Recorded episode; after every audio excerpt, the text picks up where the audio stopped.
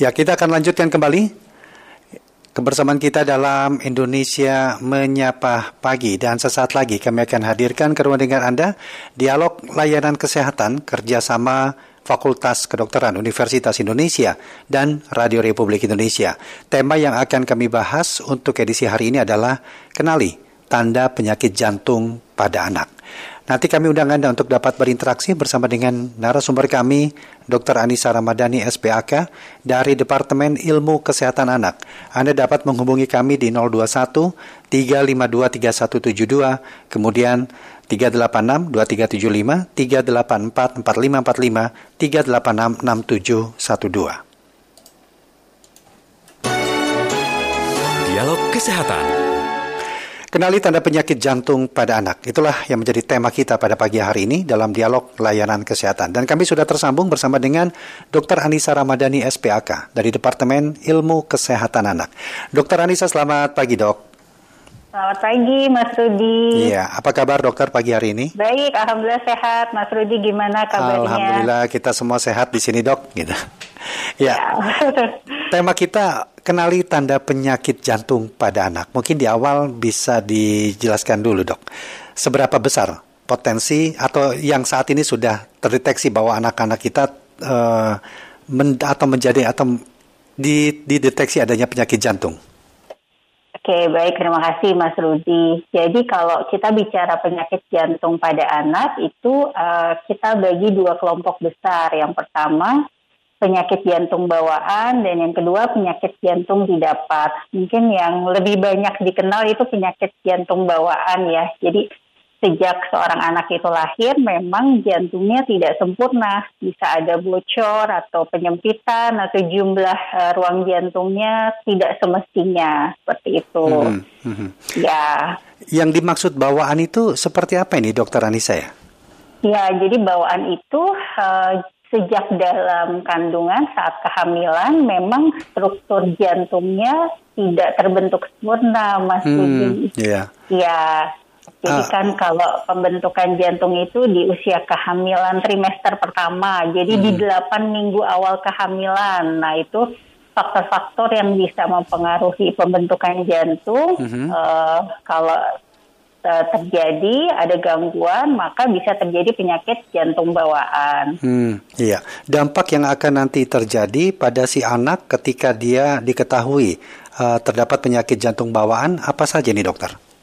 Ya, kalau misalnya setelah lahir terus uh, ada penyakit jantung bawaan, uh, maka akan mengganggu tumbuh kembang dari anak itu. Itu jadi tidak akan optimal tumbuh kembangnya biasanya. Kebanyakan ya, kecuali mm -hmm. tipe yang uh, gejala uh, defeknya ringan, mungkin bisa aja normal. Tapi kalau yang lebih berat atau tipenya yang kompleks, biasanya tumbuh kembangnya akan terganggu. Iya, peluang terjadinya penyakit jantung bawaan pada anak itu seperti apa sih dok? Terutama dalam uh, bisa diketahui tidak pada masa kehamilan itu?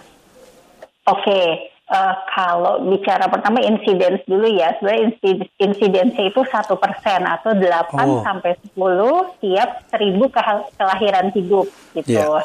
Nah, kalau apakah saat kehamilan bisa dideteksi? Sebenarnya bisa sih ya mm -hmm. dengan namanya uh, fetal ekokardiografi atau USG jantung janin.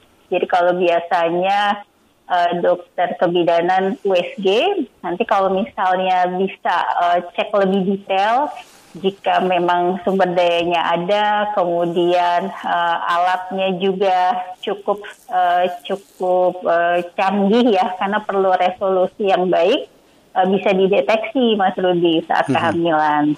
Iya, dan ada tidak, uh, misalnya kalau memang seseorang tidak memeriksakan sejauh itu, atau bisa tidak ada gejala-gejala yang bisa dikenali bahwa seorang anak itu uh, ternyata ada penyakit jantung bawaannya, dok? Ya, baik. Uh, jadi kalau misalnya udah lahir nih uh, bayinya, jadi kalau gejala klinis dari penyakit jantung bawaan kita kelompokkan tiga, Mas Rudi. Mm -hmm. Yang pertama itu gejala gagal jantung. Nah, kalau gejala gagal jantung pada bayi atau anak karena kalau misalnya bayi kan aktivitas hanya minum susu ya, yeah. entah itu ASI atau susu formula. Jadi nanti biasa gejala yang menonjol adalah kok minumnya uh, terputus-putus ya atau meneteknya terputus-putus terus kok minum susunya lama ya baru habis akibatnya karena minumnya tidak adekuat jadi berat badannya sulit naik mm-hmm. ada gagal tumbuh terus gizinya tadinya gizi baik jadi gizi kurang kemudian uh, mudah juga infeksi saluran pernafasan atas berulang nah mm-hmm. itu mhm. mungkin Eh, gejala-gejala awal saat bayi. Yang bisa nah, dikenali atau, dok ya? Iya betul. Mm-hmm. Atau memang kalau misalnya tipe penyakit jantung bawaannya yang biru, misalnya uh, tipe yang kompleks, yeah. mungkin gejalanya biru gitu. Mm-hmm. Biru nanti bisa dilihat di bibir sama lidah dari okay. anak itu. Jadi ada ya. ada tipenya dok ya? ya jantung bawaan ini memang oh, ada. Betul. Hmm. Iya hmm. ada ada uh, klasifikasinya. Ada yeah. yang tipenya uh, tidak biru secara mudahnya ada juga mm-hmm. yang tipenya biru gitu. Baik, dokter mohon izin kita jeda sesaat dok ya untuk sebuah informasi nanti kita lanjutkan kembali dok ya perbincangan ini okay, dalam baik. dialog ya. layanan kesehatan. Baik pendengar. Kami ajak Anda menuju ruang gatekeeper kami untuk mengikuti informasi singkat berikut ini. Kilas Berita. Pendengar Kementerian Kesehatan Republik Indonesia mencanangkan bulan imunisasi anak nasional atau BIAN 2022. Nah, menurut juru bicara pemerintah untuk penanganan COVID-19, Reza Broto Asmoro, Indonesia memiliki komitmen eliminasi campak dan rubella tahun 2023 dan mempertahankan Indonesia bebas polio 2026 dengan melakukan percepatan. Imunisasi tersebut terdiri atas imunisasi tambahan, imunisasi kejar untuk anak yang imunisasinya belum lengkap, di mana vaksin yang digunakan telah mendapatkan rekomendasi dari WHO serta memperoleh izin edar beredar BPOM. Kementerian Kesehatan menghimbau agar orang tua tidak ragu lagi untuk melakukan imunisasi pada anak mereka. Untuk informasi selengkapnya Anda dapat baca di www.rri.co.id.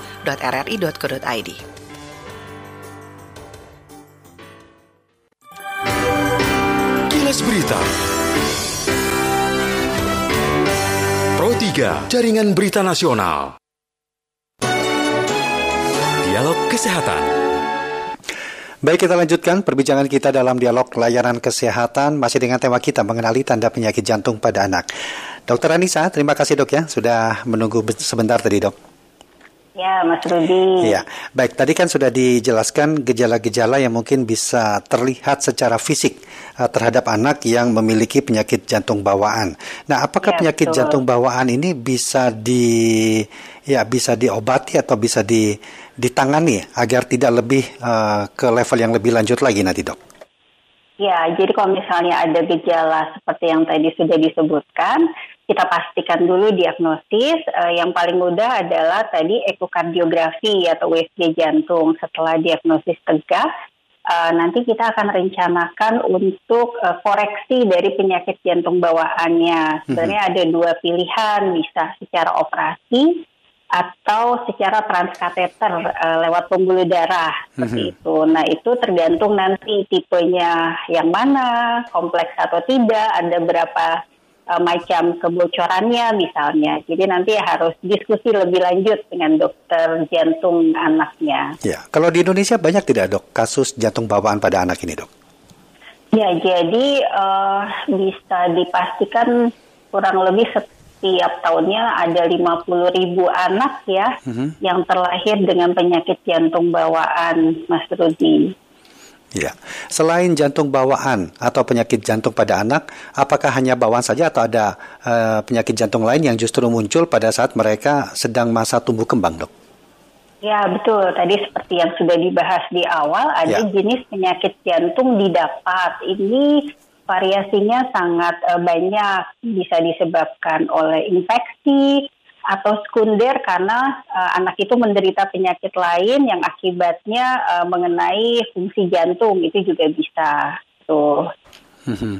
Nah, ada ada ada gejala juga yang bisa dilihat atau mungkin yang dikeluhkan oleh si anak yang bisa menandai bahwa ada indikasi seorang te anak tersebut me, ya mengidap penyakit jantung tersebut, dok.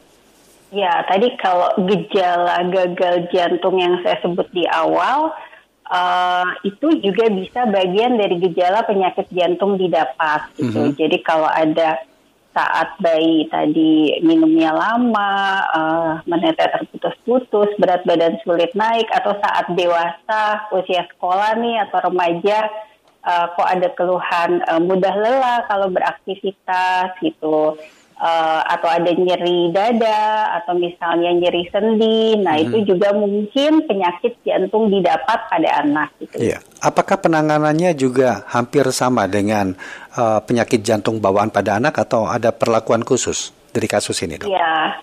Jadi tadi setelah diagnosis tegak dengan ekokardiografi, mm-hmm. uh, beda-beda sih. Kalau misalnya penyebabnya infeksi seperti demam rematik akut itu pasca uh, radang tenggorokan karena kuman streptococcus di faring, itu obatnya antibiotik gitu. Mm-hmm. Terus kalau misalnya sekunder karena pasiennya ada penyakit autoimun lupus, yeah. berarti selain kita tangani uh, kelainan fungsi jantung saat oh, ini yeah. penyakit yang mendasarinya misalnya lupusnya juga harus diatasi gitu mm-hmm. jadi sama-sama mm-hmm. tata laksananya mm-hmm. so uh, gizi buruk yang murni karena asupan gizinya kurang itu juga akan menyebabkan otot jantungnya menipis fungsi jantung menurun jadi tata laksana gizi buruk harus berjalan sambil yeah. kita observasi gitu. Contohnya seperti itu Mas Rudi. Ya, kita undang pendengar Dokter Anissa ya untuk mungkin dapat ya, berinteraksi boleh, dengan ya. dokter di pagi hari ini.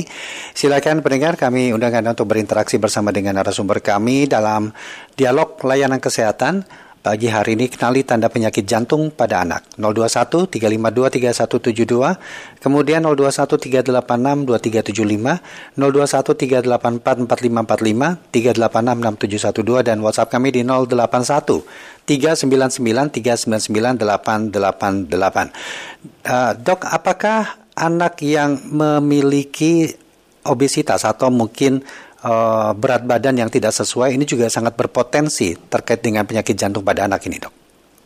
Ya, jadi uh, biasanya nanti kaitannya uh, mudah hipertensi, kemudian juga uh, fungsi jantungnya kadang-kadang jadi uh, menurun juga bisa karena beban pompa jantungnya kan jadi lebih meningkat dan juga dia mudah terkena misalnya diabetes mellitus kan bisa juga gitu. Nah, uh, jangka panjangnya juga pasti akan ada kaitannya dengan fungsi jantung. Ya, ada ada pertanyaan dari WhatsApp mendengar kami dari Pak Bambang yang menanyakan apakah ada rumah sakit jantung anak atau memang ini secara umum saja uh, menjalani terapi atau pengobatan. Bagaimana, Dok? Oke, baik. Karena pasiennya anak, biasanya hmm. pertama kali akan ke dokter anak dulu nih, Mas Rudi. Dokter hmm. anak akan mengevaluasi ini gejalanya apakah sesuai penyakit jantung bawaan atau penyakit jantung didapat baru nanti uh, untuk memastikannya biasanya dokter spesialis anak akan konsul ke dokter spesialis anak yang subspesialis jantung anak atau kardiologi anak gitu. Hmm. Jadi kalau untuk pertama kali uh, mendeteksi awal sih dokter spesialis anak uh, cukup dan itu banyak di rumah sakit baik rumah sakit negeri maupun swasta pasti ada.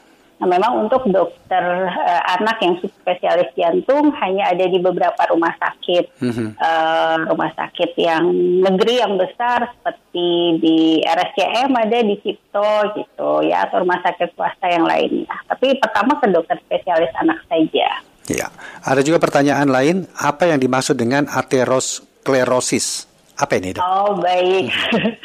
Jadi aterosklerosis biasanya lebih sering pada orang dewasa ya. Jadi uh, uh, pembuluh darahnya itu ada penebalan. Jadi pembuluh darah itu kan ada dindingnya ya, ada yeah. lapisan-lapisannya. Nah itu penebalan biasanya uh, karena awalnya ada cedera misalnya bukan cedera trauma ya di dalam pembuluh darahnya kemudian uh, penebalan lipid atau lemak mm -hmm. dan lain-lain gitu. Yeah. Tapi lebih sering itu pada orang dewasa sih. Yeah. Kalau pada anak uh, jarang. Ya, pertanyaan berikutnya dari Bu Mary di Bandung, apakah perlu dok untuk memeriksakan seorang anak secara berkala ke dokter untuk memeriksakan kesehatan jantungnya? Uh, jawabannya perlu ya, dan hmm. biasanya di satu tahun pertama itu kan rutin uh, kontrol ke dokter spesialis anak ya, yeah. untuk imunisasi, imunisasi. Nah itu kan sambil dievaluasi berat badannya, kemudian uh, tumbuh kembangnya ya, uh, terutama di satu tahun pertama ya. Kalau Mhm. di atas satu tahun mungkin lebih jarang, apakah tiga bulan, enam bulan, atau sesuai jadwal imunisasi, atau kalau hanya ada gejala saja biasanya. Baik. Ya, kita kembali ke ya ini WhatsApp tapi kurang terbaca nih dok ya. Baik. Jadi apa dok cara mencegah terutama bagi anak yang baru lahir untuk agar tidak terpapar atau tidak eh, untuk kesehatan mereka, untuk kesehatan anak ini. Tapi sebelumnya di Jawa ada pendengar ada Ibu Wiwi di Cilacap ini dok. Ibu Wiwi selamat baik. pagi. Selamat pagi, Ya. Bu Dokter sama Om Rudi Chandra. Om. Ya, tolong, silakan. tolong ditanyakan itu ya Om sama Bu Dokter. Itu saya tuh kan laki-laki gede banget itu. Mhm. Itu baru 13 tahun loh, tapi usianya 13 tapi berat badannya kan tinggi banget. Ya. Apa itu bisa mengenai? Tapi saya lihat, Ya. saya perhatikan anaknya sehat-sehat saja. Baik. Kan Om Rudi ada fotonya di situ. Hmm. Nah itu yang itu yang gede banget itu baru 13 tahun itu Oh, baru ya, kelas ya. 8. Baik. Nah itu terima kasih. Terima Tolong kasih. diberi penjelasannya. Ya, terima kasih Bu Wiwi di Cilacap. Mungkin bisa langsung ditanggapi nih Dokter Anissa. Halo, Dokter. Ya. Ya, halo Dokter. Ya, sayang sekali tampaknya komunikasi kami terputus ya dengan Dokter Anissa. Halo, Dok. Ya, kami terputus komunikasi melalui telepon bersama dengan Dr. Anissa Ramadhani. Tadi Bu Wiwi di Cilacap sempat menanyakan anak usia 13 tahun tetapi uh, memiliki berat badan yang mungkin berlebih. Nah, uh, seber, sejauh mana ini potensinya akan akan terjadi dan apa yang harus dilakukan ataukah perlu untuk memeriksakan secara utuh. Halo dokter. Ya, halo, Ya, mohon maaf tadi terputus dok ya. Baik dok, tadi Ya. Ibu Wiwi menanyakan pertanyaan kepada dokter, memiliki anak usia 13 tahun dengan berat badan eh, tadi tidak sebutkan, tapi eh, bisa dikatakan mungkin mungkin tidak seperti anak usia 13 tahun. Ini apa yang harus dilakukan dok? Oh, mungkin lebih kecil kayaknya ya, Mas Rudi ya, beratnya ya. Mhm, Kalau lebih Jadi, kecil, gimana? kalau lebih misalnya be- besar atau berat badannya berlebih, apa yang harus dilakukan dok? Oke, kalau misalnya gizinya kurang, eh, pertama sih kita harus berpikir dari awal apakah asupan gizinya sudah cukup gitu ya. Kadang-kadang kan kalau memang makannya kurang ya pasti berat badan kurang. Begitu pula kalau eh, gizinya berlebih gitu, apakah asupannya terlalu banyak. Ya. Nah, kalau asupannya cukup-cukup aja tapi kok gemuk sekali? Ada masalah metabolik nggak? Atau sindrom? Atau genetik? Gitu. Nah itu harus dievaluasi. Kalau kaitannya dengan penyakit jantung eh, terutama penyakit jantung bawaan ya gizinya biasanya gizi kurang ya gitu. Gizi kurang terus nanti dilihat aktivitasnya apakah mudah lelah atau tidak terus uh, lebih sering berdebar-debar misalnya karena kan otot jantungnya bekerja uh, lebih cepat untuk memompa. Nah, itu yang harus dievaluasi gitu. Jadi harus digali lagi nih gejala lainnya apa.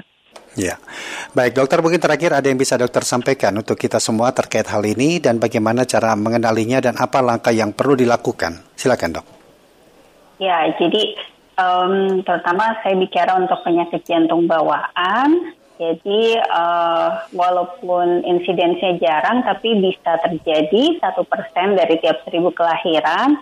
Jadi nanti ayah bunda eh, kenali gejalanya. Tadi mulai dari gejala kok minumnya eh, lama, menetek terputus-putus, beratnya sulit naik, sering infeksi saluran nafas berulang atau kok anaknya di, e, biru ya bibir sama lidahnya terus juga jari-jari tangan kakinya juga tampak biru dan agak membesar E, nanti langsung ke dokter e, spesialis anak e, yang terdekat biar dievaluasi supaya e, diagnosisnya tepat Ya. dan juga tata laksananya tepat supaya tidak terlambat karena kalau terlambat juga nanti pada akhirnya ada yang tidak bisa dikoreksi gitu kan sayang sebenarnya. Ya, baik dokter Anissa terima kasih banyak dok sudah berbincang dalam dialog layanan kesehatan untuk hari ini Selasa 31 Mei 2022 semoga bermanfaat dok ya apa yang sudah disampaikan di pagi hari ini. Terima kasih dokter.